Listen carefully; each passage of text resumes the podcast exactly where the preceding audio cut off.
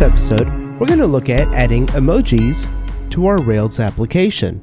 And simply, when a user clicks on an emoji, it will then automatically update, showing the new count for the number of users who have tagged this particular comment with that emoji.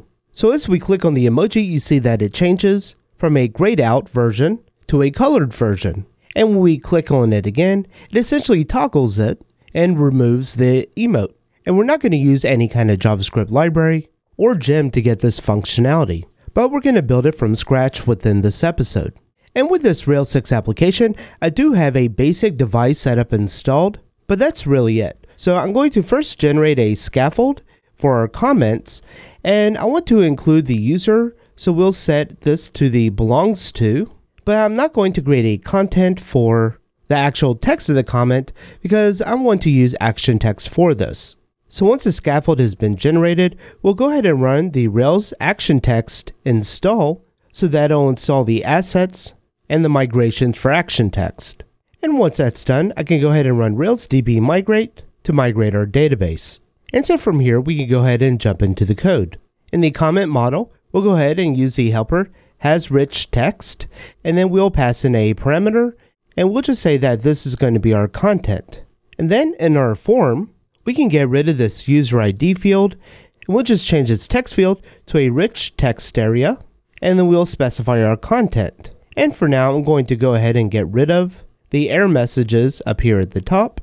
And for our use case, instead of having a link to the new comment within our index view, I just want to render the form. And when we render the form, we need to pass in a comment local variable, and I'm just going to set this to the comment.new.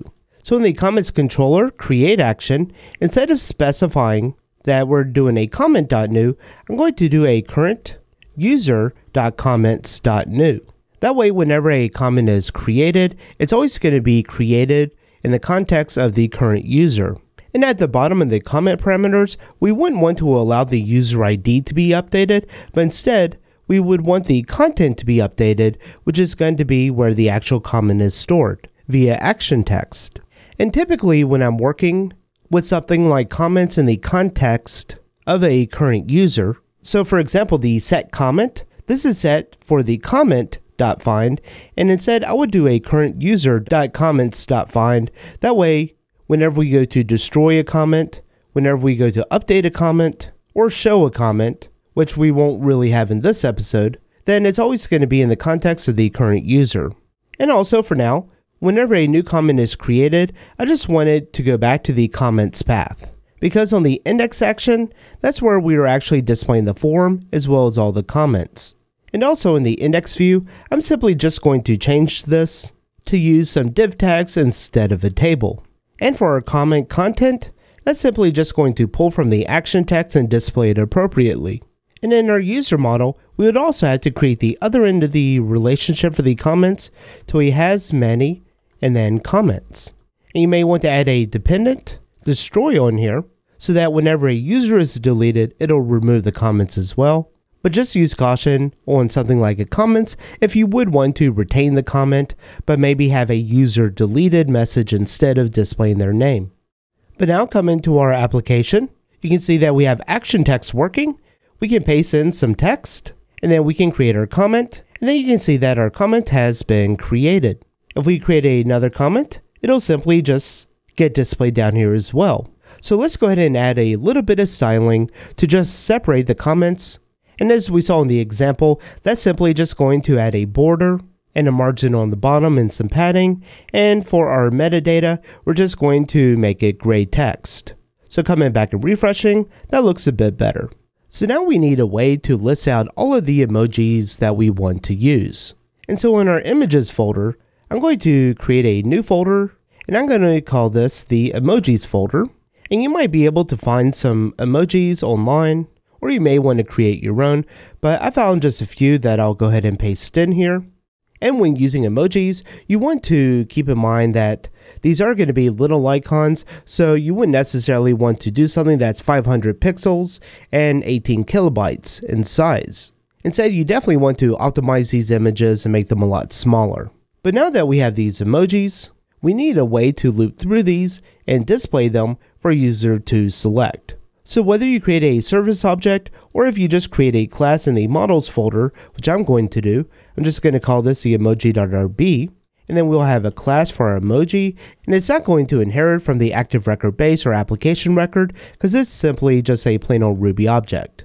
And so really the goal here is that I'm going to want to loop through that emojis directory to look at all of the installed images and treat them as an emoji. So ideally, I would like to get an array back, and that array, I would want each file to be a hash.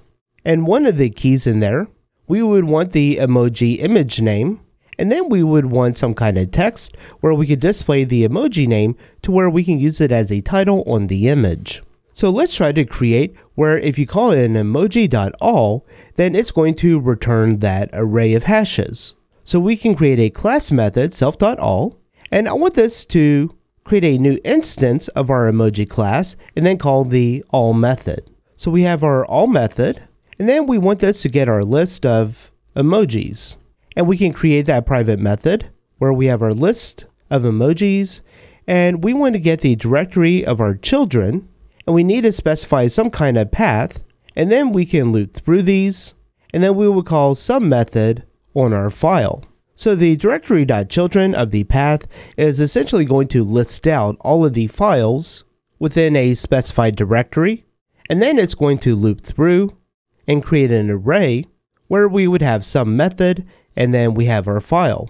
And so for this some method, we want that to be returning a hash, so then we would have an array of hashes. So for our path, I'll give this a bit better name.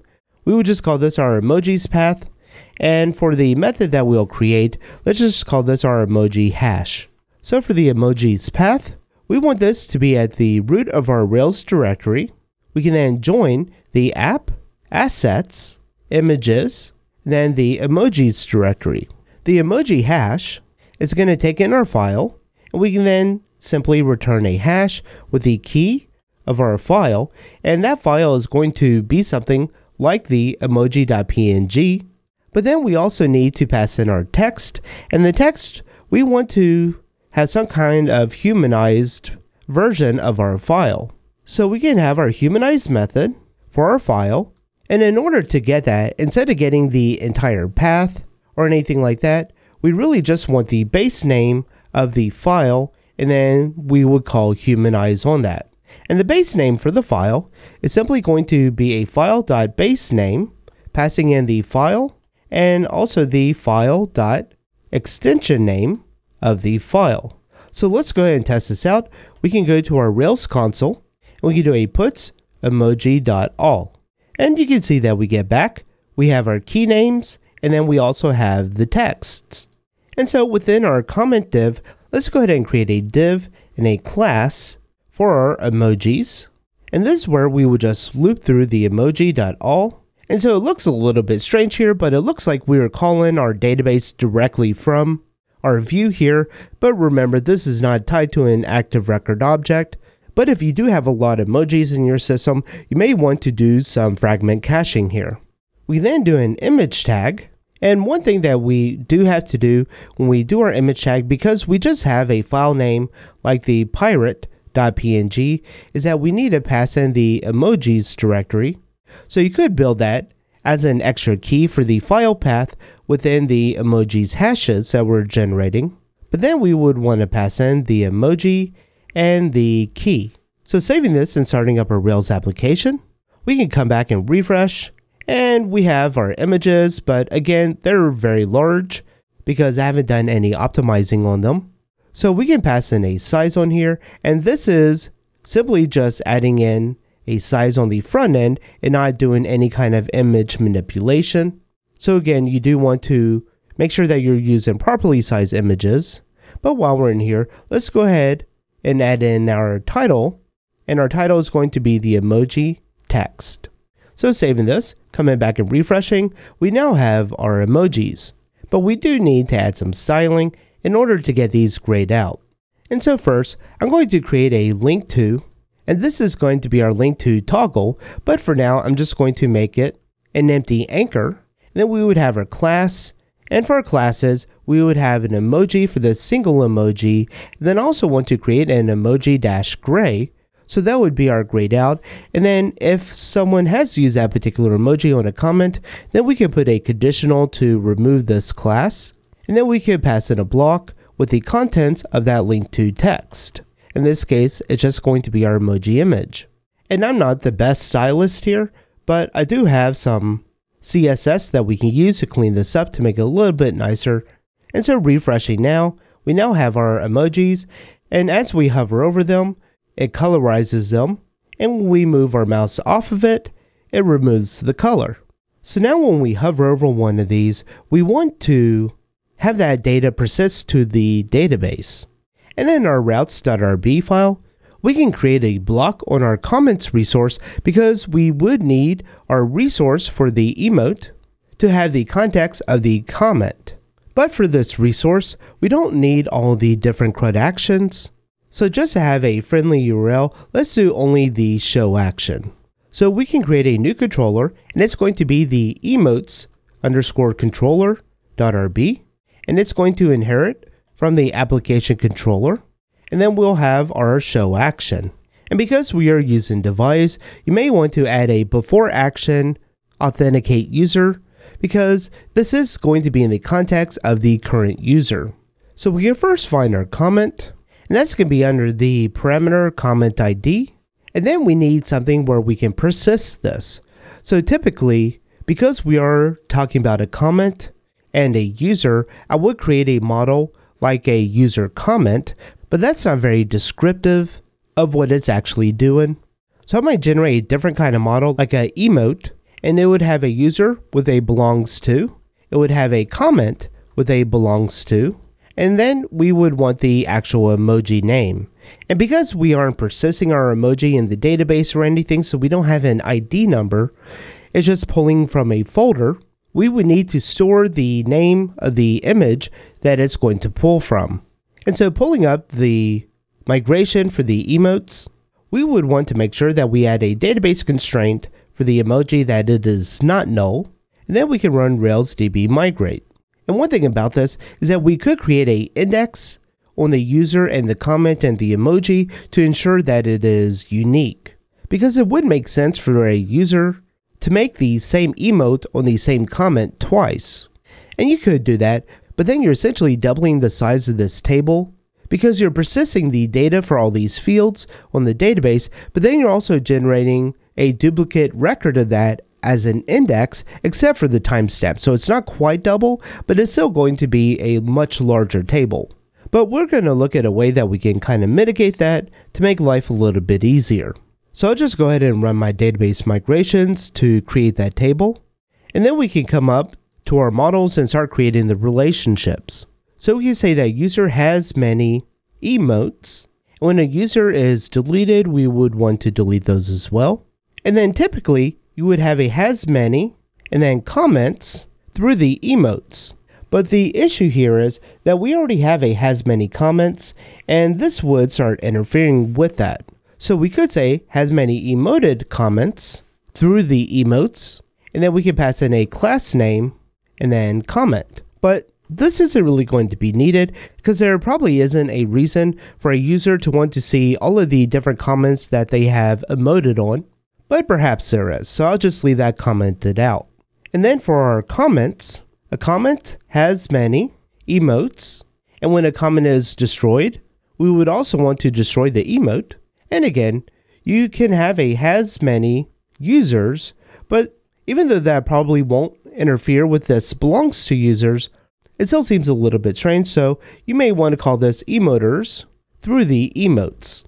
And again, we want to have a class name of our user, but I'll leave this commented out because it's not required for this. In our emotes controller, we can say that our emote is equal to the current user.emotes, and we want to find by the comment and the comment, and then also the emoji.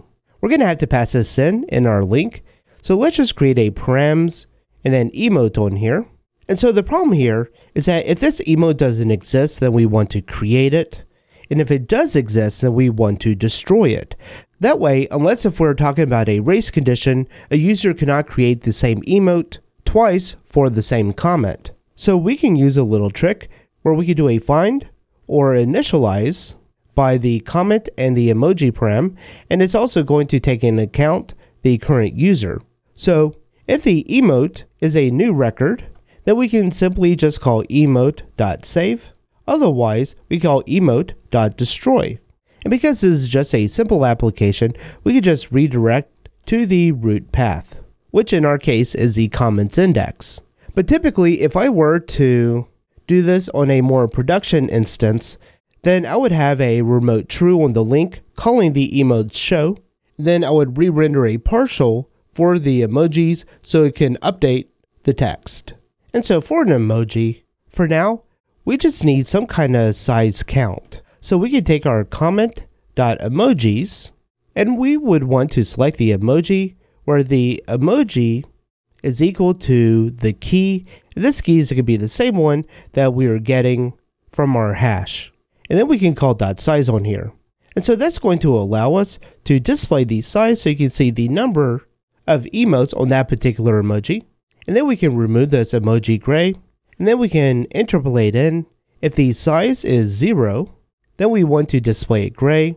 Otherwise, we want to display nothing. And that's just going to be essentially our toggle for graying out the emoji or not.